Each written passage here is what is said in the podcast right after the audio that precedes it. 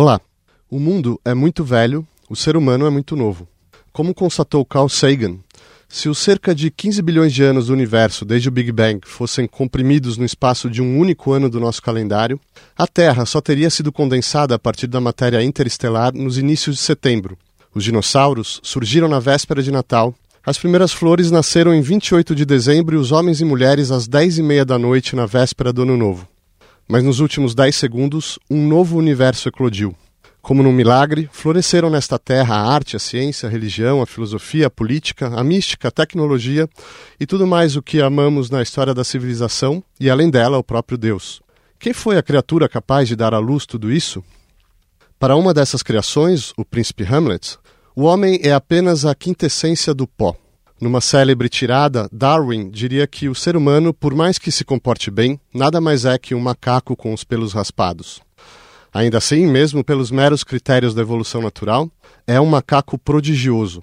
99,9% de todas as espécies que já viveram neste mundo foram extintas e hoje, se contarmos todos os grandes primatas não humanos, gorilas, orangotangos, bonobos e os nossos primos mais próximos, os chimpanzés, eles não somam mais que 500 mil indivíduos enclausurados em minúsculas porções da Terra. Mas os humanos, pulverizados como estrelas sobre a superfície do globo, chegam a mais de 7 bilhões e meio e seguem se reproduzindo exponencialmente. Diante disso, talvez um outro cientista tenha sido mais esclarecedor. Nós somos só uma raça avançada de macacos num planeta menor de uma estrela bastante comum, disse Stephen Hawking. Mas nós podemos entender o universo e isso faz de nós algo muito especial. Porém, mais do que simplesmente entender o universo, o homem acumulou um poder capaz de destruir toda a Terra, de escapulir dela para outros planetas, de transformar essa vida num inferno, ou talvez, como creem alguns, num paraíso. Assim, possivelmente, mais razão ainda tem um outro conterrâneo de Darwin, Hawking e do criador do príncipe dinamarquês, não por acaso poeta como ele. Comentando as primeiras criações do homem pré-histórico, Chesterton declarou: A arte é a assinatura do homem. O homem é o microcosmo. O homem é a medida de todas as coisas. O homem é a imagem de Deus. Quais foram as condições ambientais para que o ser humano surgisse? O que sabemos sobre nossos ancestrais? Como foram extintos? Por que o Homo sapiens triunfou sobre todos? E terá a sua evolução se encerrado ou estamos só nos inícios de um novo tipo de Big Bang? Para responder a essas e outras questões, convidamos André Strauss, doutor em ciência arqueológica pela Universidade de Tübingen e professor do Museu de Arqueologia e Etnologia da Universidade de São Paulo, Pedro da Glória, doutor em antropologia pela Universidade de Ohio e professor da Universidade Federal do Pará, e Walter Neves, professor titular aposentado do Departamento de Genética e Biologia Evolutiva da Universidade de São Paulo. Pedro da Glória, você pode nos uh, descrever qual é, em que ambiente e quando surgem os primeiros hominíneos? Bom, eu acho que é, que é interessante começar essa discussão e pontuar com, a, com essas perguntas, com algumas uh, perguntas básicas, né, sobre uh, onde e quando, né?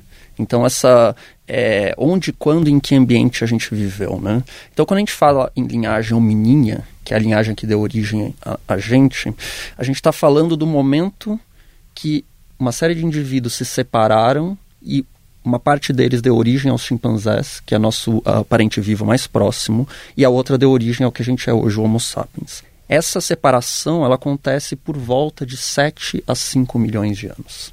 A, outra, a segunda pergunta é em que lugar ela aconteceu, né? Então hoje se acredita, principalmente porque os chimpanzés, os gorilas vivem na África, que essa, esse início ele ocorreu na África. A relação que eles tinham com esse ambiente é muito importante para saber quais foram os primeiros passos em direção a essa transição ao que, ao que a gente é hoje. Né? Uh, e nos últimos uh, 40, 50 anos, uma série de pesquisas tem trabalhado com o ambiente, que esses, uh, o ambiente entre 7 e 5 milhões de anos na África. E eles têm uh, trabalhado com a ideia de que começou ou iniciou um período de ressecamento.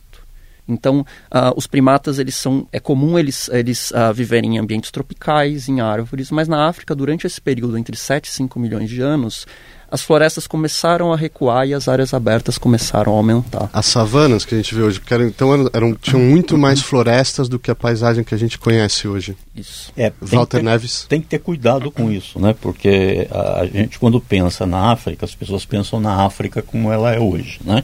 Um grande deserto no norte, uma área savânica, uma floresta equatorial no centro, depois savana, depois um deserto no sul. Né? Então, todo, às vezes, quando a gente pensa na África, e a, até por causa das, é, das bobagens que já foram ditas sobre a evolução humana, é, a gente pensa na África, automaticamente a gente pensa em savana. Né? Isso é um erro. Né? Quer dizer, esse grande processo de savanização da África, tal qualmente a gente vê hoje, é uma coisa que começou a se implantar aí por volta de 2 milhões e meio. Então não tem nada a ver com essa origem é, dos dizer, hominíneos, é, é, é, nosso primo é, com o A gente precisa estar tá com uma mente aberta para pensar que eventualmente essa origem se deu em ambientes florestados ou em mosaicos de bosques e, e savanas, entendeu? É, André, porque o próximo passo importante, que acho que vocês vão explorar amplamente aqui hoje, é justamente o bipedalismo. Quer dizer, é. esses primatas estão saindo uh, de, uma, de um cotidiano, digamos, uma rotina na árvore, e estão caminhando por aí. Quer dizer, porque, digamos, quais são as perdas e, e ganhos? Quer dizer, existe um ganho de você conseguir trepar numa árvore, mas deve existir um ganho também em você conseguir caminhar em, em pé. É, eu acho, eu acho, que uma coisa importante para a gente ter em mente para entender a relevância desses aspectos ambientais que o Pedro e o Walter mencionou é que às vezes a gente fala em bipedia, os primeiros bípedes, a gente já imagina uma espécie de locomoção muito parecida com a que a gente tem hoje. Quando na verdade essa, esses inícios do bipedalismo entre primatas era uma coisa completamente diferente. Né? Uh, ao longo da evolução humana se tem diversas formas de bipedia.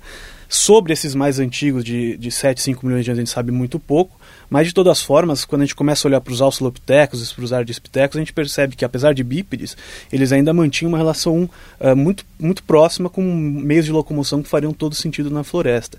Isso para dizer, então, quando a gente tenta pensar quais seriam as, as forças seletivas ou as adaptações necessárias para esse processo de ressecamento que de fato aconteceu, né? a partir do fim do Mioceno, você tem um resfriamento e, e, e hoje em dia o, o, o foco é muito né, nesse, nesse caráter de mosaico das paisagens, então essa ideia de não que, que ele foi jogado para a savana, mas que ele começou a ter que lidar com essa interface mais comum entre floresta e savana, mas ter isso em mente que essa primeira bipedia era uma bipedia muito diferente do que a que a gente tem hoje, que a gente pode falar mais à frente, mas ela surge basicamente em torno de 2 milhões de anos com o Homo erectus. Era uma bipedia ainda muito única, né? Uh, basicamente a forma que esses uh, primatas se locomoviam, né, que esses hominíneos se locomoviam, seria diferente de tudo que a gente conseguiu ver hoje. Não se reflete Uh, quer seja na forma que os grandes símios hoje, como chimpanzé, gorilas e orangotangos, se locomovem, né? no caso de chimpanzé e, e gorila seria a nodopedalia. Uh, por muito tempo se imaginou que esse ancestral comum, né? basicamente esse uh, uh, de 7, 5 milhões de anos atrás, se locomoveria assim. Hoje, ainda que existe um debate, eu diria que o consenso caminha no sentido contrário, que essas são modos de, de, de locomoção muito especializados de gorilas e chimpanzé que evoluíram através de uma convergência. É, é mais fácil pensar, vamos dizer, essa menor importância da savana que o Walter mencionou, quando você também pensa que essa bipedia é uma bipedia muito diferente, e num certo sentido uma bipedia ainda muito mais vinculada com ambientes arbóreos. E relacionado a isso, Pedro, um dos poucos indícios... Eu chamo isso, desculpa te interromper, claro, eu chamo isso de bipedia facultativa. Eu acho que primeiro você tem uma bipedia facultativa, né, que é uma bipedia que aparece predominantemente em ambiente arbóreo, né, e aquilo que a gente chama de, que eu chamo de bipedia estritamente terrestre, que começa aí com Homo erectus por volta de 2 milhões de anos. Uh, e isso é muito complicado, porque todo, você perguntou assim, por que, que, por que a gente ficou bípede? A gente sabe disso há muito pouco tempo. Então, todos os modelos, ou quase todos os modelos que a gente tem para explicar a bipedia, partia do pressuposto que ela aparecia na savana. Então hoje nós não temos a mais remota ideia de o que traz de vantagem adaptativa uma bipedia em ambiente arbóreo. Tanto é que chimpanzé vive muito bem na árvore e na terra, e num, em ambiente arbóreo, e não é bípede. Né? É, e um dos uma, que eu queria entender de vocês também, um dos outros indícios importantes que a gente tem morfológicos é a diminuição da, da dentição, especialmente os caninos. O que, que isso revela, Pedro? É, então isso é um, é um outro traço que ele aparece logo no começo. Assim como os primeiros sinais de bipedia eles aparecem logo no começo, ainda de maneira incipiente, depois gradualmente um, chegando ao ponto que a gente está. Uh, os primeiros fósseis, isso é interessante porque até 15, 20 anos atrás, a gente não tinha nenhum fóssil mais antigo do que 4 milhões de anos na linhagem. E agora, nesses últimos anos, tem acumulado uma série de, de fósseis. Uh, eu estou falando de Sahelanthropus tiadensis, Ardipithecus ramidos. E esses fósseis eles apresentaram um traço interessante, junto com esses primeiros sinais de bipedia, que são caninos pequenos. E é difícil uh, imaginar exatamente por que, que esses caninos eram pequenos, tendo somente ossos e dentes. Mas a gente pode usar uh, como referência o estudo em primatas para tentar inferir por que, que um, esses primeiros hominíneos tinham caninos pequenos. Normalmente em primatas, aquelas espécies que apresentam caninos pequenos, ou pelo menos que os machos apresentam caninos pequenos junto com as fêmeas, eles têm pouca agressividade, principalmente os machos, pouca agressividade entre si, seja na disputa de território, seja no acesso a fêmeas. Então, caninos, ao contrário do que pode se imaginar, né, os primatas eles não são caçadores. Eles não usam o canino para caçar ou para atacar animais, mas eles usam esses caninos para uh, ah, criar uh, uh, dispositivos de agressividade entre machos para disputar uh, territórios. Então, a gente pode imaginar que alguma, algum tipo de mudança de organização social aconteceu ou existiu nessa primeira, nesse primeiro momento da linhagem hominínia. Por que, que esses caninos diminuíram? Certamente eles não estavam é, usando essa agressividade, ou eles estavam é, tendo organizações sociais menos agressivas uh, entre os machos uh, nessas primeiras espécies. Só que aí esse é um ponto da questão. O outro ponto da questão é que existe uma segunda explicação, que é uma ali, explicação alimentar.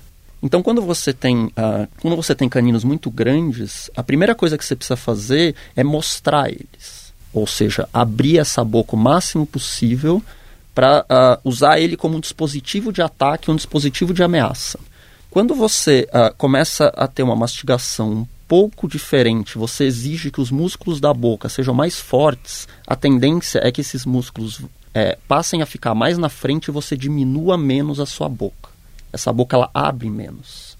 Então é possível que além da questão da agressividade possa ter é, acontecido uma mudança alimentar. Os primeiros hominíneos eles passaram a comer coisas mais duras e resistentes.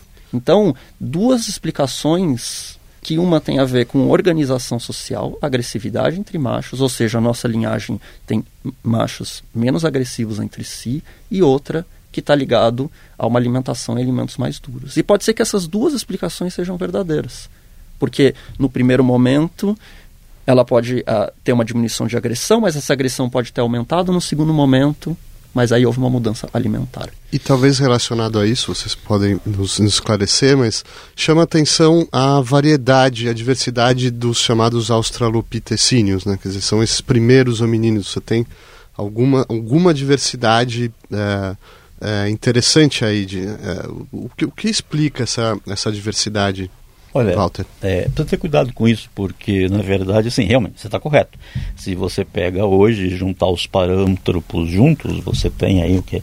Seis, sete espécies de, de australopitecíneos, né? É, botando o, o também. Agora, nossa área de trabalho teve uma fase, né? Eu peguei o finalzinho dela, quando eu comecei nesse negócio. É, que era cada vez que alguém encontrava um fóssil, né? Uh, descrevia uma nova espécie para ter o seu nome registrado na história. Né? É, dos anos 60 para cá, né? não que eu seja tão velho assim, é, mudou isso um pouco. Né? Então a gente deixou de ser splitters para ser lumpers. Né? Então a política nova era tentar acomodar o máximo possível os fósseis dentro de uma só espécie. Né? É, e eu vejo que nos últimos 10, 15 anos né, abriram a porteira novamente.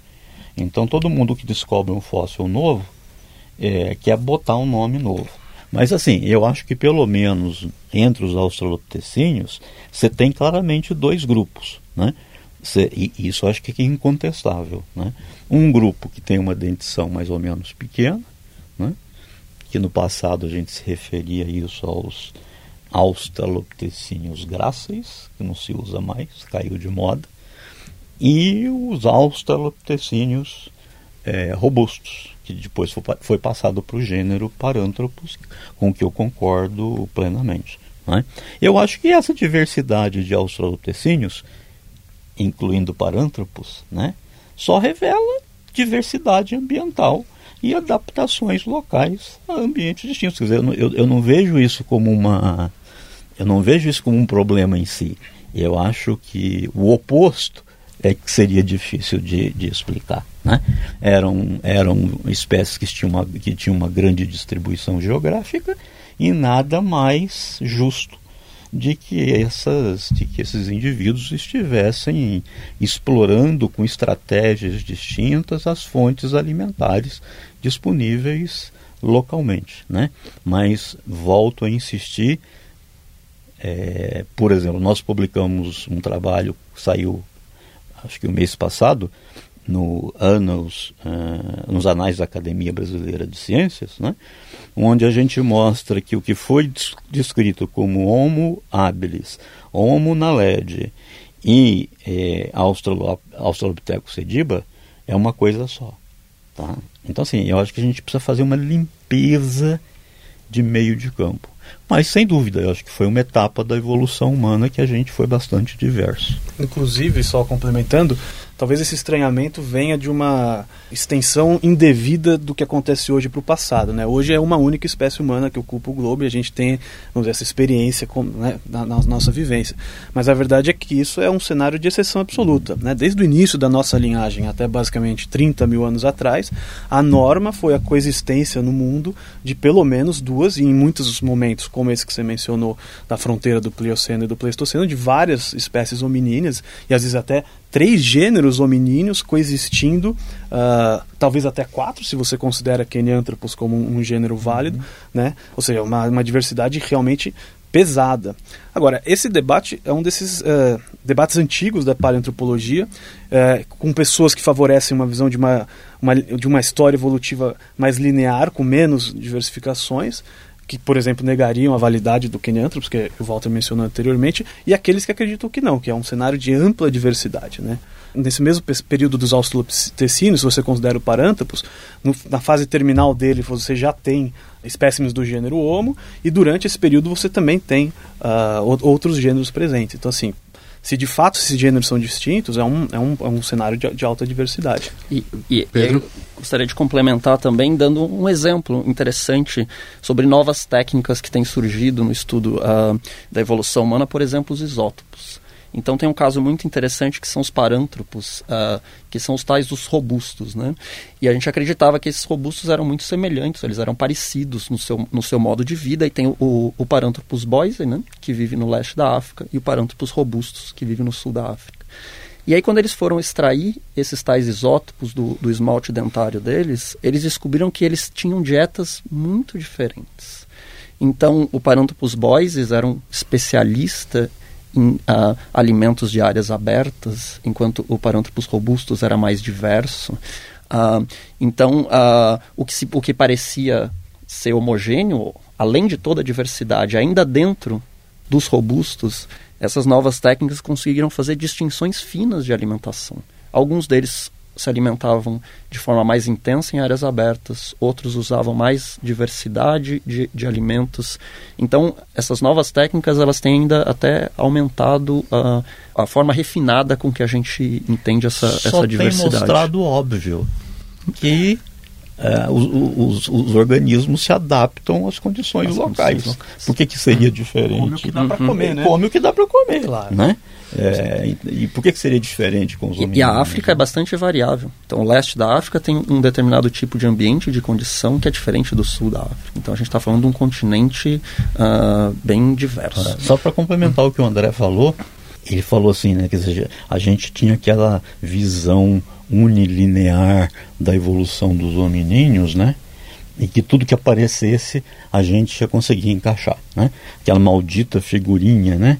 De que vai ficando bípede, eu odeio, eu odeio essa figurinha, né? Porque é tudo menos aquilo, tá? A gente não sabe o que é, mas é tudo menos aquilo. Então, que, na, que, pelo menos de 4 milhões de anos para cá, eu, eu acho que para antes a gente não tem evidências para isso, mas pelo menos de 4 milhões para cá, a nossa evolução não é uma árvore, é uma sucessão de moitas. Você entendeu? Isso é ótimo, isso é ótimo, mas é péssimo por outro lado. Como tem muita espécie, como tem muita diversificação, está muito difícil você criar uma árvore filogenética é, de relações de ancestralidade e descendência. Assim. Então deixa eu trazer aqui para discussão uma, um elemento que está um pouco nessa, nessa convencionalidade aí dessa árvore, porque a gente está aqui falando de australopitecíneos e homo, e por trás dessa da complexidade da taxonomia que tem que existir, como tem que ser de fato, se a gente traduz Australopithecus, por exemplo, significa, pelo que eu entendo, macaco do sul, né? É algo assim. E Homo já é literalmente homem, né? Quer dizer, a... e de fato, quando a gente olha essas ilustrações, essas figuras, o Australopithecus, digamos, ele é um macaco, mas já humanoide, a gente já tem uma sensação de algo humanoide ali, né? E o Homo já seria, digamos, um homem simiesco, assim, né? Quer dizer, é, eu sei que não tem ah, uma linha divisória assim, bem clara, mas se a gente puder explicar por que que, onde que acontece essa transição, por que que a taxonomia a gente, escolheu passar do Australopithecus para o Homo? A, a, emergência do gênero Homo, né, que é como a gente se refere a essa questão, talvez seja um dos temas mais interessantes da evolução humana e que remontam à própria definição do gênero Homo pelo Linneu né, lá, lá no, no século XVIII, é, quando ele, né, ele, ele, define o, o, gênero Homo, que inclusive, é, eu não sei se intencionalmente ou não, ele nunca designou um, um holótipo para o gênero Homo, né? como é comum de fazer com outras espécies, como você tem para gorila, como você tem para chimpanzé. E desde Darwin se pergunta quais seriam uh, as características que justificariam, né, vamos dizer assim, instaurar o gênero Homo. É o que na nossa, na nossa área muitas vezes se considerava, se chamava antes uh, cruzar o grande Rubicão da evolução humana. Só ver datas, André. É quando a gente está falando mais ou menos, hoje em dia se entende. Então, é, entre 3 e 2 milhões de anos, a depender de, da aceitação de alguns fósseis mais antigos e fragmentários. Uh, chamado Homo habilis. A gente, tipo, a, a, talvez nenhuma outra, uh, nenhuma outra, nenhum outro período da evolução humana seja tão difícil de exercer as classificações taxonômicas quanto esse intervalo de 2 a 3 milhões de anos atrás. É, há uma indefinição absoluta nesse sentido e tem menos evidências do que pelo contrário, outros. tem muita evidência, mas ela é muito difícil de compartimentalizar, encontrar padrões que permitam é, é, dividi-la. O próprio holótipo do Homo habilis, que é um fóssil da garganta de Olduvai encontrado em 1960 pelos Lick, é, chama OH7, é composto de uma calota craniana, uma mandíbula e ossos da mão.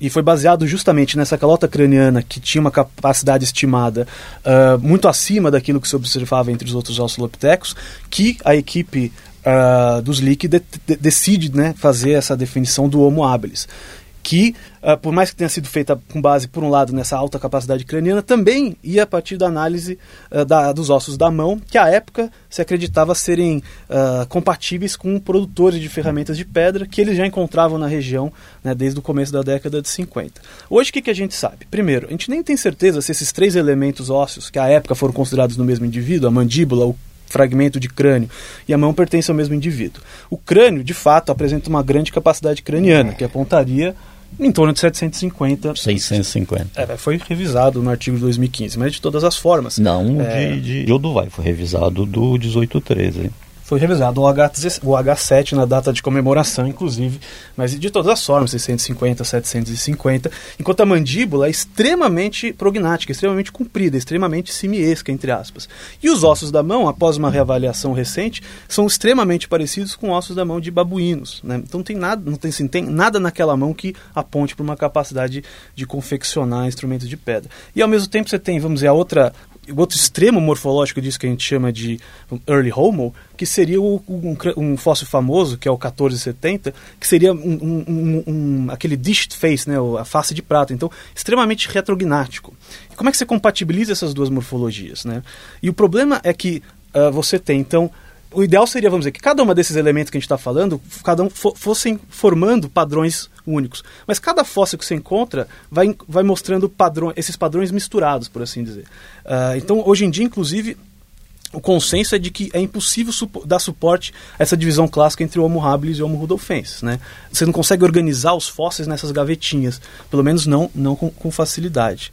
É, então, Amazonas, mas por definição, esse é o momento de transição, né? Vamos dizer assim, é, é aquele momento que você passa a ter um ancestral que passa a ser mais parecido com o humano moderno do que com o ancestral comum com o chimpanzé. Agora você veja como o demônio se insinua das maneiras mais matreiras na paleoantropologia. mesmo os primeiros Homo, seja lá como a gente chame, né?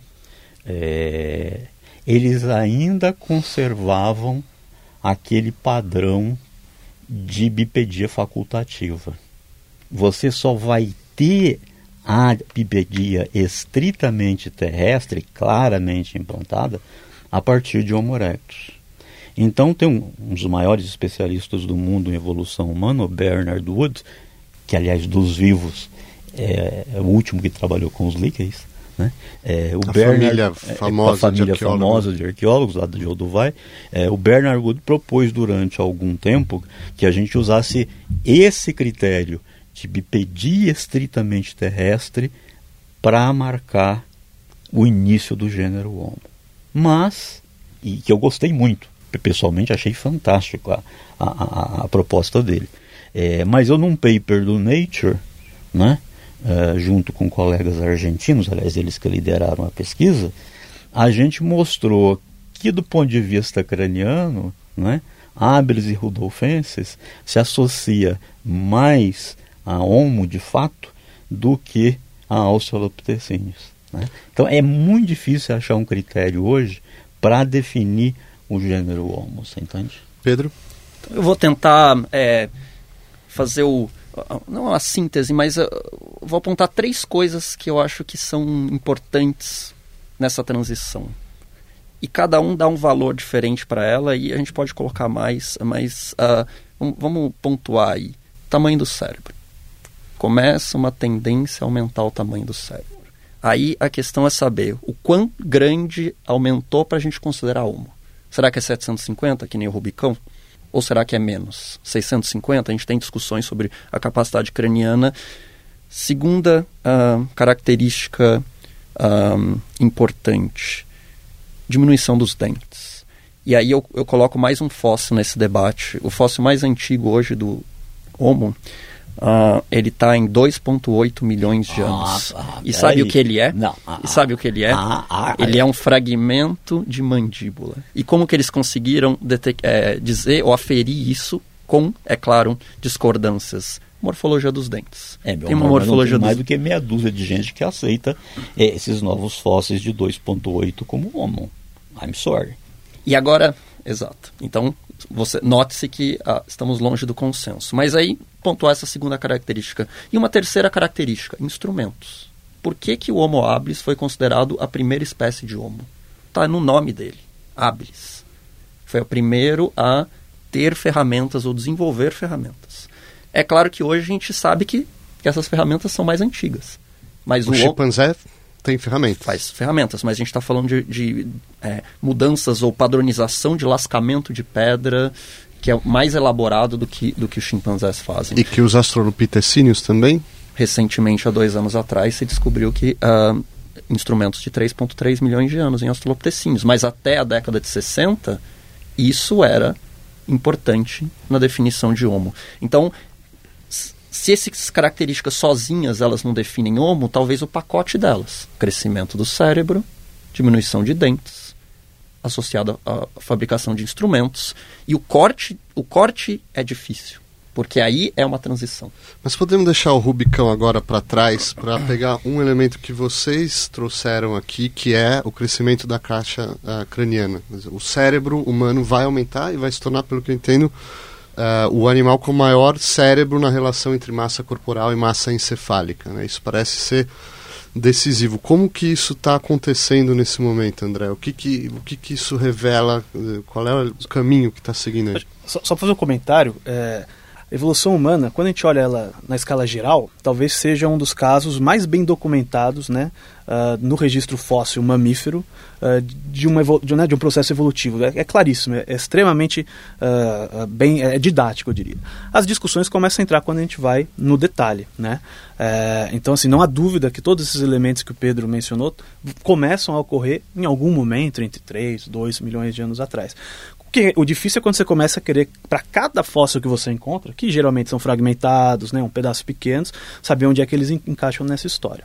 Mas na perspectiva geral, você começa a ter esse aumento do cérebro, não só do cérebro, mas também da, da, da da espinha, né? Que vai enervar com mais, é, vamos assim, com mais capacidade, uh, o, o, tórax, que possivelmente também te dá mais habilidade motora nas mãos, que vão permitir, num certo momento, uh, uma, capacidades tecnológicas mais desenvolvidas, né? Então tudo isso começa a acontecer nesse momento e vai aumentando até você chegar no Pleistoceno médio com, né, até o que o Walter sempre se refere, os, os primeiros grandes cabeçudos, que são os Homo heidelbergenses, que já têm tamanhos de cérebro, vamos dizer assim, compatíveis com uh, os do, do humano moderno. E aí, a partir daí, você tem uma, uma, estabilização, pelo menos desse, desse cenário amplo, né? Você ainda tem variações pequenas. E, e, eu acho que o que é interessante, pensando em tamanho do cérebro, duas, duas considerações. Né? Para o gênero Homo, a gente começou a ter um problema de usar tamanho do cérebro, que é floresienses. Porque se você precisa ter um tamanho de cérebro grande para definir como gênero Homo, então uh, floresenses vai ser Australopithecus, né, que até é uma ideia que existe, uhum. e eu uhum. pessoalmente não me desagrado, ainda que é um desafio, né, porque são, né, o Walter mencionou, acho que rapidamente, uh, essa, não, acho que não. não, essa espécie que foi descoberta, imagino que agora uns 15, 20 anos atrás, né, no Sudeste Asiático, na Ilha de Flores, e que foi um, um dos maiores enigmas da, da, da, antropologia recente. Eles têm cérebros muito pequenos uh, e parecem ser remanescentes, possivelmente, de algum homem arcaico que chegou ali, mas cérebros muito pequenos do gênero Homo. E por outro lado, a gente vê uma, diversas espécies do gênero Homo com cérebros grandes, heidelbergenses, neandertais e seres humanos, que apesar de terem cérebros grandes, têm vamos dizer, comportamentos muito diferentes um dos outros. O que quer dizer que, se por um lado não há dúvida que o incremento do tamanho cerebral foi fundamental né, para explicar uh, as unicidades é, cognitivas e comportamentais que nos definem, também não foi suficiente. Né? Deve ter, tem que ter mais alguma coisa envolvida aí. Quer seja estritamente fisiológica, outras mudanças no cérebro, que a gente, além do seu tamanho, quer seja aspectos de acumulação cultural, né? que uh, certamente foram muito importantes uh, ao longo da evolução do Homo sapiens. Então, nesse sentido, Walter, a gente pode apresentar, introduzir ao ouvinte para esse Homo erectus que você acabou de dizer que ele é, é, é a primeira bipedia não facultativa. Então nós temos um homo aí com as mãos livres. O que ele está fazendo? Não, pra... os outros também tinham mãos livres. Mas, mas eles, o mas, esse, mas o, o, o, a partir do erectus você é estritamente terrestre. Tá? Ou seja, nós somos um desastre para subir numa árvore. É. Né? Os australopitecíneos eram ótimos no chão e ótimos nas árvores. A partir do Erectus, com a bipedia estritamente terrestre, nós perdemos essa. Somos uma tragédia para subir numa árvore. Mas tem né? algum ganho, porque aí ele consegue recolher alimentos tem, tem... ou caçar. Não, isso que... já se fazia antes, mas por isso que eu digo para você, é muito difícil. Para matar essa charada, nós teríamos que saber qual o diferencial adaptativo que a bipedia trouxe primeiro em ambiente arbóreo. Com o Homo erectus é fácil, sem dúvida. Foi a generalização das savanas na África e a exploração do filé mignon que tinha nas savanas da África, que são as carniças dos grandes mamíferos que eram predados pelos grandes felinos. Então, isso provavelmente é isso que se deu.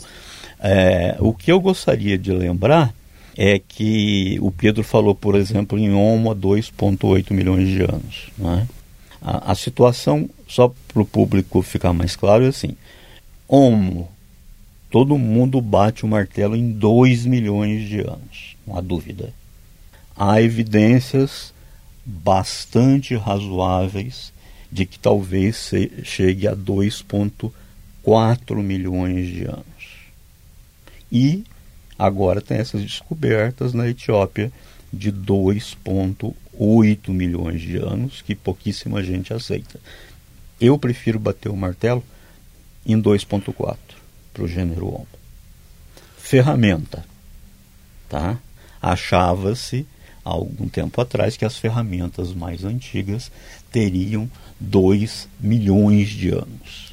Aí isso bateria mais ou menos com a origem do Homo habilis. Isso depois a Helene Rocha mostrou que você tem ferramentas com 2,6 milhões de anos. Se não tinha Homo há 2,6 milhões de anos, significa que foram que foi algum Australopithecíneos que fez isso. O que muda agora é que a gente sabe que tinha Homo com 2,4. E você tem essas novíssimas ferramentas encontradas aqui há três anos por aí. O, o Lomecoyense no Quênia com 3.3.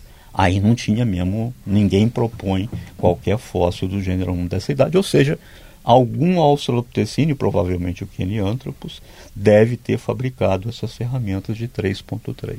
Certo. Agora, esse Homo erectus ele vai ser protagonista de um, de um evento muito importante que é a dispersão da África. Os hominíneos estão se espalhando, vão chegar até a China, né, pelo que eu, pelo que eu entendo. Quer dizer, porque, o que, que faz, Pedro, com que ele seja, essa, essa espécie seja tão bem sucedida e, ah, bom, vai até conquistar o mundo, por assim dizer, bem entre aspas, né, mas ele vai espalhar talvez pela Europa, pela sul da África, enfim. Bom, é, esse momento é um momento é, bem interessante da evolução humana e complementando uh, que os colegas já, já disseram, né? Uh, o Homo erectus ele tem uma estratégia adaptativa muito diferente do que existia até então. E essa estratégia adaptativa, ela envolve já uma bipedia completa, ou seja, é, em termos energéticos, eles conseguiam se encaminhar longas distâncias. Eles provavelmente são protagonistas da perda de pelos, que já é uma adaptação que muitos pesquisadores acreditam que tem a ver com termorregulação, ou seja, eles eram capazes de suar, resfriar. Então, o suor, a perda de pelos, ela favorece a, a questão do suor, uh, e o suor ele resfria seu corpo em ambientes muito quentes. Então, eles tinham uma estratégia adaptativa muito uh, boa para longas caminhadas em ambientes abertos uma bipedia completa. E eu gosto muito de enfatizar a questão da alimentação.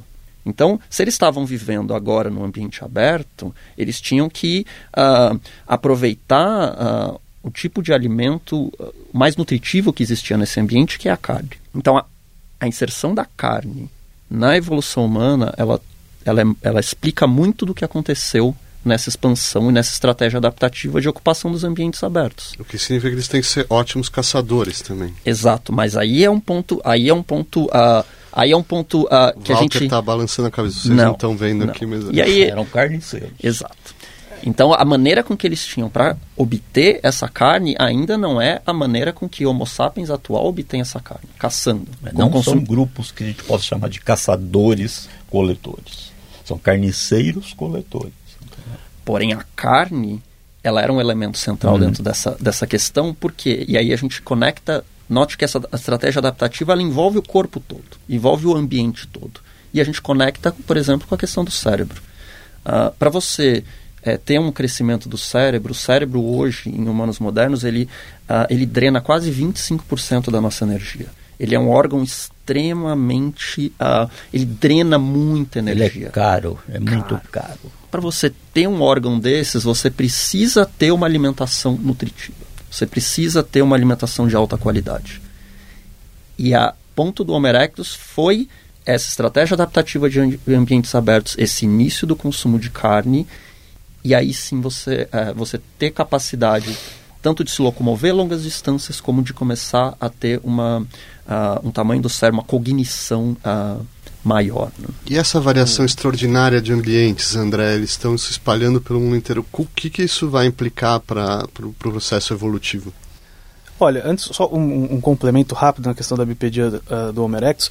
Hoje se tem muita ênfase nos estudos, principalmente do Daniel Lieberman uh, de Harvard, de enfatizar que nós, humanos modernos, e como a gente pensa muito no chimpanzé como grandes exploradores das árvores, que uma das nossas grandes habilidades seria essa capacidade de correr maratonas, por assim dizer. Né? O homem é, corredor no, no, jogging ali.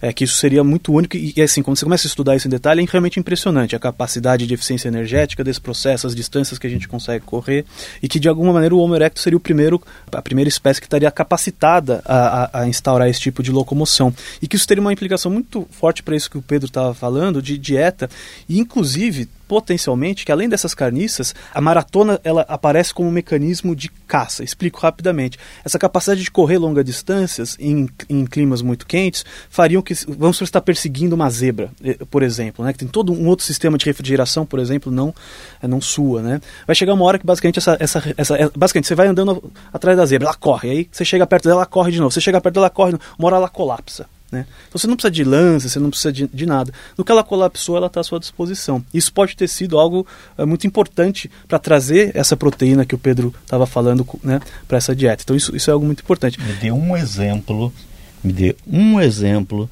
de grupo caçador-coletor hoje que usa essa estratégia de matar zebra correndo atrás dela sem antes dar-lhe uma estocada com uma flecha, com, com uma Dá ponta. uma estocada, mas que, que bom que hoje não se Ah. faz igual a dois milhões de anos É, atrás, né? pois Parabéns pra para É. todos. Pra matar Mas- zebra na correria é só do Lieberman mesmo. Pode ser. Mas isso dito, então, de fato, né, até essa expansão, que por um lado parece, eh, vamos dizer assim, que é permitida por essa bipedia, né, mais eficiente, mas ela traz também outros questionamentos no sentido comportamentais. Alguns, algumas pessoas, e eu de linhas gerais concordo com isso, acho que teria sido impossível essa colonização do velho mundo sem, por exemplo, o domínio do fogo, né, que é outro tema fundamental na evolução humana talvez outro, outro, outro dos temas que existe uma grande incerteza, né? Quando surge o fogo, qual que é a forma né, que o fogo era lidado, ah, de, evidências diretas, né? Evidências assim, a certeza absoluta, uma fogueira, isso você vo- só, só vai começar a ter lá para frente, no, no Paleolítico Superior, né? Não, você tem evidências no sul da África com um milhão de anos. No Wunderberg, mas muita E você gente tem- não concorda com Sim, essas Mas evidências. você tem tá? em Israel com 800 também. Mas não, não são certamente da, da mesma qualidade do que as Não, do que aparece depois, claro. Inclusive essa do África do Sul tem uma série de estudos mostrando que pode ter sido combustão espontânea por eh, presença de guano. Sempre pode. Sempre né? pode, esse é o problema. Mas isso dito, talvez essa presença, em vez de ir atrás dessas, dessas hard evidence, a gente pode assumir que, de fato, para ter tido sucesso essa expansão, vamos assim dizer, você precisaria ter o domínio do fogo. É, seria uma evidência indireta. É, eu nem- não sei se os colegas se sentem convencidos por ela ou não. Eu acho razoável. Deixa eu descrever um cenário, talvez vocês corrijam, por favor. Mas há cerca de 500 mil anos atrás, você tinha então hom homos, hominíneos, é, na Ásia, na Europa, espalhados e diversos, ou seja, homo, homo, homem de Neandertal. Há 500 não. Há 500 basicamente o que você tinha era heidelbergenses ocupando grande parte do, do território Uhum. né? e você tinha você tinha um- uma sobra de erectos lá no sudeste asiático e na China. E Há até- 500 tinha mais alguma Eu- coisa além disso? na É, Europa não, você tem né? a tapuerca, mas Na verdade, é o ponto, o ponto que eu tô querendo chegar assim, Homo sapiens, que é 300 mil mais ou menos. Não, Não, 190. 190 mil. Mas quando ele surge, você tem homos Tem espalhados vários. por aí. É. Mas há- aparentemente há 30 ele surge na 30 África. Há 30 mil anos, Uhum. se você pegasse uma carrocinha do tempo, já que a gente está num país emergente, se fosse num outro país a gente diria uma máquina do tempo, mas aqui é carrocinha né, do tempo. Se pegasse uma carrocinha do tempo e visitasse para trás apenas 30 mil anos, 30 mil anos não é nada, nós tínhamos quantas espécies no planeta? Nós tínhamos nós, nós tínhamos os neandertais, nós tínhamos sobra de erectos, nós tínhamos denisovanos, falta um que eu não estou me lembrando. Floresienses. O floresienses. Então você veja, há meros 30 mil anos atrás, você tinha cinco espécies no planeta. E por que que nós surgimos, o Homo sapiens surge na África de novo e não de uma mistura entre, ou, ou surge de uma mistura entre essas diversos homos? Essa, essa, essa resposta é difícil e eu não sei se, se alguém sabe ou se tem alguém. ah, se é possível a gente saber com precisão. A, a África sempre foi um, um lugar ah, onde as espécies hominíneas apareceram. Então a linhagem começou na África, entre É a 7 e pesquisa- A 2. pesquisa é afrocêntrica, esse que é o problema. Só pode ter aparecido lá porque a gente só procura lá. Então, É, en- então, ah, talvez, ah, bom, é, é claro que os fósseis, é, a gente está sempre, cada descoberta, ela muda ah, o cenário, mas assumindo que, que os homo sapiens, ah, como a gente acredita, surgiram na África, ele é um ambiente de diver- diversificação das espécies hominíneas. É possível que lá tivesse uma densidade maior, que tivesse uma variação de clima mais acentuada, alguma competição, alguma pressão seletiva, alguma coisa que estava acontecendo na África que lá era um centro de diversificação de espécies e de surgimento de espécies. Agora, por quê?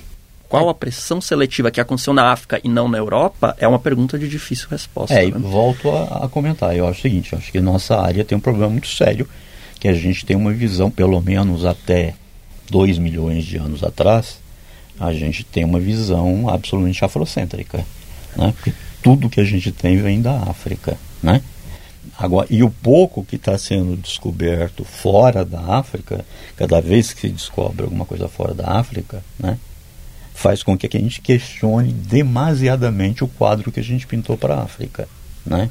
Então, quando a gente fala assim, ah, os primeiros hominíneos apareceram lá, ah, os primeiros homo apareceram lá, ah, os primeiros homo sapiens aprenderam, apareceram lá. Obviamente, como cientista, eu sei que a gente tem que trabalhar com o que tem e a gente não pode trabalhar com o que não tem. Né? Mas a ausência Mas de evidência é, não é evidência não, de ausência. Não é evidência de ausência. Então, assim, eu, só que, eu só queria pontuar aqui para o público que é o seguinte, né? É, não tenho nada contra a África ser né, o celeiro de inovações na evolução humana.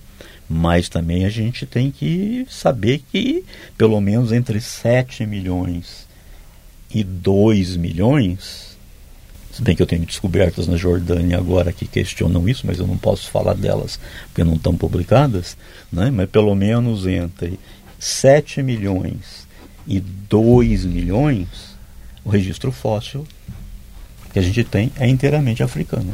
André... Mas no caso do homem moderno, do Homo sapiens, as evidências que apontam a África como berço da, dessa origem, ela não é unicamente fóssil, né? É, você tem uma fortíssima evidência genética que mostra reiteradamente, uhum. né, também tanto o momento quanto o local de origem como a África. Então acho que ainda que para essas linhagens mais antigas a gente eventualmente possa ter grandes surpresas, né? Mas no caso específico do Homo sapiens, eu acho muito improvável que isso aconteça. Agora, falando, desculpa Pedro, mas só eu preciso colocar isso, porque falando em ausências e evidências, quais são as hipóteses mais uh, aceitas, plausíveis para o surgimento da linguagem abstrata, da, do, do, da consciência simbólica, da fala, em outras palavras? Bom, em algum momento da evolução, e a gente que trabalha nessa área, a gente coloca isso como a última grande transição em direção ao que a gente chama de Homo sapiens moderno, ela tem a ver com, com esse pensamento que a gente chama de simbólico. Né? Então, o que, seria esse pensamento simbólico? Esse pensamento simbólico é a nossa capacidade, que a gente sabe hoje, porque nós estamos todos aqui, uh, em usar símbolos para se referir a coisas abstratas. Então, por exemplo, a linguagem que a gente usa quando a gente fala casa, casa não tem nenhum sentido. Ela é simplesmente um símbolo. Mas toda vez que eu falo casa, as pessoas sabem e elas se referem a alguma coisa real.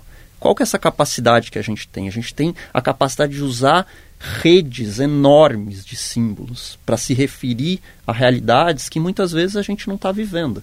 Então a gente está conversando aqui sobre algo que aconteceu há milhões de anos atrás e as pessoas estão imaginando essas cenas, elas estão imaginando essas ocorrências. E essa capacidade que a gente tem, ela é muito importante porque ela está associada a várias características humanas. Por exemplo, arte, por exemplo, religião, por exemplo, ficção, escrever romances, escrever. É... E a grande. Então a gente sabe que isso é humano. A gente sabe que isso é parte do humano. A, a gente questão... sabe quando, mais ou menos. Agora a questão é descobrir quando isso aconteceu. Versão cor-de-rosa e versão satanizada. Vai lá, Walter. Por favor. Não, deixa, comece... fale da, fala da cor-de-rosa. Uh, e a gente tem, bom, novamente a África, ela é um, um, ponto importante, mas as evidências de simbolismo, elas estão ligadas, por exemplo, ao uso de uh, adornos corporais, colares. Uh, Roupas ocre. Roupa é difícil porque não preserva, entendeu? Então a, é, a, gente, a gente acaba é, se atendo mais ao que preserva. Né? Então, por exemplo, colares. Por exemplo, é, ocre. Então, o ocre é muito usado é, para pintar o corpo. Isso pode simbolizar algum tipo de estado, de emoção. Uh, a gente está falando, por exemplo, de gravuras abstratas em rochas, pinturas rupestres. Uh, e todas e elas. Essas evidências são datadas de quando? Exatamente? E a gente começa, elas começam a aparecer de forma gradual e, e ora ali, ora aqui, na África. Uh, tem algumas evidências a 150, mas aí depois aparece algumas uh, num sítio na África do Sul 85 mil, por exemplo, algumas ranhuras abstratas. Bombos, né? Bombos, Bombos 85 Tudo, Todos mil. de Homo sapiens ou homo sapiens. não necessariamente. E aí, como a gente identifica esse traço, a gente está falando, ah, então finalmente chegamos no que a gente considera o Homo sapiens moderno. Que eles têm aquela característica que estava faltando para dizer. Então a gente está falando em torno de 85, 125. Agora a gente vê essa manifestação simbólica acontecendo de forma ampla a 40 mil na Europa, quando a gente tem aquelas pinturas rupestres uh, em Chauvet, em Lascaux, que, que mostram realmente um, um, pensamento simbólico, uma existência de arte, enterramentos com acompanhamento. E criando intersubjetividade, né? Porque uma coisa é você ter a, a, o surgimento da subjetividade. A outra coisa é o aparecimento da intersubjetividade. Uhum. Né? Desculpe. Isso, não, exatamente. Isso. Essa é a versão. Uh, talvez. Uh, é, vamos aqui na versão a, cor-de-rosa. cor é o seguinte: que Vai. tudo isso apareceu num pacote explosivo chamado a Revolução Criativa do Paleolítico Superior. Uma certa disrupção aí. Completamente. Teria uma ruptura, teria ocorrido alguma coisa na nossa circuitaria cerebral interna, ponto de vista esqueletal isso não tem nenhuma diferença, né?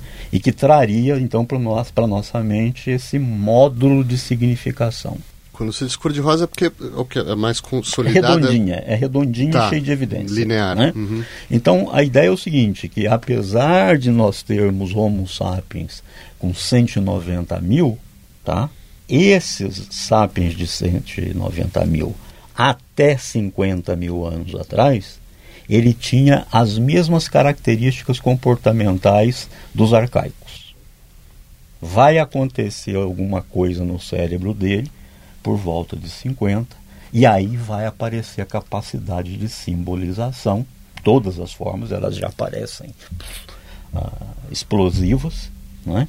É, e isso também injeta uma inovação tecnológica muito grande. Essa é a versão cor-de-rosa, que inclusive eu defendia é, assim, de bacamarte na mão até cerca de dois meses Dois meses? É. Não, porque surgi, é, surgiram, surgiram agora na Espanha.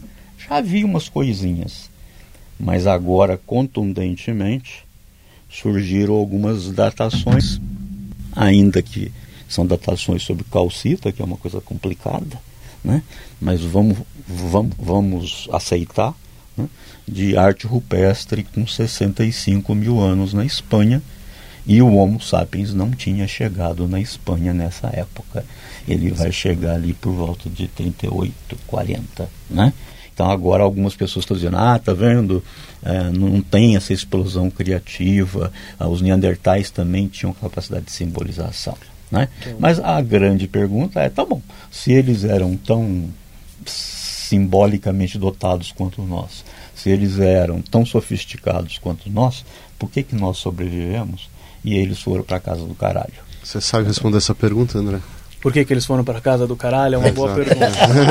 é, tem várias hipóteses, né? Mas uh, Primeiro que a gente, hoje a gente sabe primeiro que essa não foi uma relação uh, tão preto no branco, né? Que eles uh, tiveram diversas formas de contato, aqui falando entre os, os Neandertais e, o, e os sapiens. Teve contato, digamos, íntimo, procriação? Sim. É, hoje a gente sabe, né? Que pelo menos 5% de mistura uh, entre sapiens e neandertais, pelo menos nas populações europeias. Então você tem diversas hipóteses, né, que tenha tido uma competição direta dos, dos, dos sapiens, uh, vamos dizer assim, que a chegada dos sapiens em si afetou muitos neandertais, ou talvez a mudança climática que vem associada né, com esse, essas etapas finais uh, da, da presença do neandertal na Europa tenham né, levado a essa, essa é, extinção.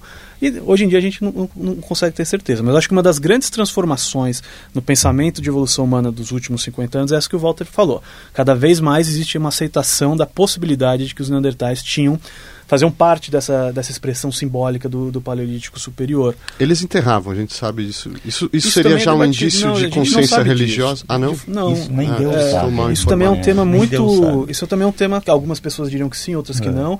Se eram enterros intencionais ou não, se eram os enterros estritamente, vamos dizer, funcionais, higienicistas ou não, se eles vinham acompanhados de flores, como na década de 70 ah. se falou. Mas hoje tem várias outras evidências na mesma linha, possivelmente o uso de adornos pelos neandertais, construção de pisos de grama, uma, uma espécie Mas de caminho. uso de adorno, por exemplo, exceto essas coisas na Espanha agora, coincidentemente, os neandertais começam a fazer quando eles veem isso de pendurado no pescoço dos é. sapiens que acabaram de chegar na Europa. Isso, isso é uma das principais críticas. Né? Se os neandertais eram tão simbólicos, por que eles passam centenas de milhares de anos sem expressar essa capacidade e só a, o fazem quando chegam os humanos modernos? Mas isso também remete uma, uma, uma que para mim talvez seja uma das questões mais interessantes dessa desconexão entre a origem do, da morfologia anatômica, da anatomia moderna e as primeiras expressões mais uh, fortes do simbolismo. Né? O que, que isso significa? Que nem o Walter falou anteriormente. Será que há 50, 70 mil anos teve um clique, uma mudança genética, fisiológica, neurológica, eu que sei? Ou talvez não. Né? Não teve nenhuma mudança, uh, uh, vamos dizer assim, fisiológica, biológica, mas foi o resultado de, após 100 mil anos de existência do Homo sapiens, se criou uma densidade demográfica que permitisse que né, até uma, essa, esse processo de acumulação cultural mais eficiente. Né? Basta pensar, nós temos exatamente a mesma genética do que tinham uh, os nossos colegas há 6 mil anos atrás. Né? Uh, somos idênticos, mas as expressões comportamentais, simbólicas e tecnológicas são bastante diferentes. Isso para mostrar que às vezes a mesma máquina, o mesmo circuito, a mesma circuitaria é capaz de ser, se expressar das formas mais distintas. Mas todas se remetem à questão do significado. É e da capacidade de significação. Toda essa diversidade que você tem, ela está a serviço da significação. Então, eu acho que o grande X é o seguinte: talvez tenha surgido a 70, você tem realmente lá os colares de Glasses River, você tem o Saraquil, o, você tem o Diabo do, do, de Blombos, mas você só vê uma explosão disso. Tá? E um impacto disso, inclusive na sobrevivência, a partir de 50 mil. Mas vamos, vamos, vamos, admitir os 70, os 80. O fato que é, sem, há no mínimo, no mínimo, 100 mil anos entre o surgimento, como ele muito bem falou, que eu esqueci, né, do homem anatomicamente moderno para o surgimento do homem comportamentalmente moderno. Mesmo que a gente retroceda isso para 100 mil, mas ainda assim haverá um delta entre essas, entre essas duas coisas, entendeu? Pedro, um minuto para a gente fechar. Agora, eu acho, que é, eu acho que é interessante nessa discussão toda mostrar que o fosso entre Homo sapiens e Homo neanderthal diminuiu. Então, antes a gente tinha a ideia de que nós éramos dotados de qualidades intrínsecas ao humano. E hoje a gente sabe que os neandertais são mais próximos da gente do que a gente imaginava antes. E talvez tivessem algum tipo de comunicação, de linguagem da maneira deles, certamente diferente. Então eu vejo essa questão toda como essa diferença é muito mais gradual do que ela parece de repente de uma hora para outra e a gente que concorde e a gente que discorde. Mas eu a... discordo. já temos um aqui. Mas eu acho que a diferença entre sapiens e Neandertal ela diminuiu. O Neandertal é sempre visto como uh, um, um, ser. As criancinhas chamam outros de Neandertal quando faz alguma burrada, quando faz alguma coisa estúpida. Um sinal de, uh, são seres que eram conhecidos como fortes e, e, e viviam uh, de forma dura, brutos, mas brutos, brutos, brutos. E hoje a visão mudou.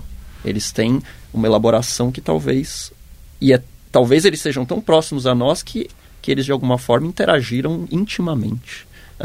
É, e é uma prova bem é, concreta de que esses mundos não eram tão distantes quanto a gente imagina. E a gente, quando fala em Homo sapiens, a gente sempre imagina, ah, nós somos, a nossa cultura é muito diferente daquele outro grupo humano, e a gente sempre cria essas distinções. Né? Eu acho que o Neandertal é justo também que, que a gente aproxime ele um pouquinho do, do que a gente é, enxerga como Homo sapiens. Né? Fantástico, acho que nós nunca percorremos distâncias tão longas de tempo nesse programa, foi incrível. Agradeço Pedro da Glória, agradeço Walter Neves, André Strauss, agradeço por ouvir e até a nossa próxima edição.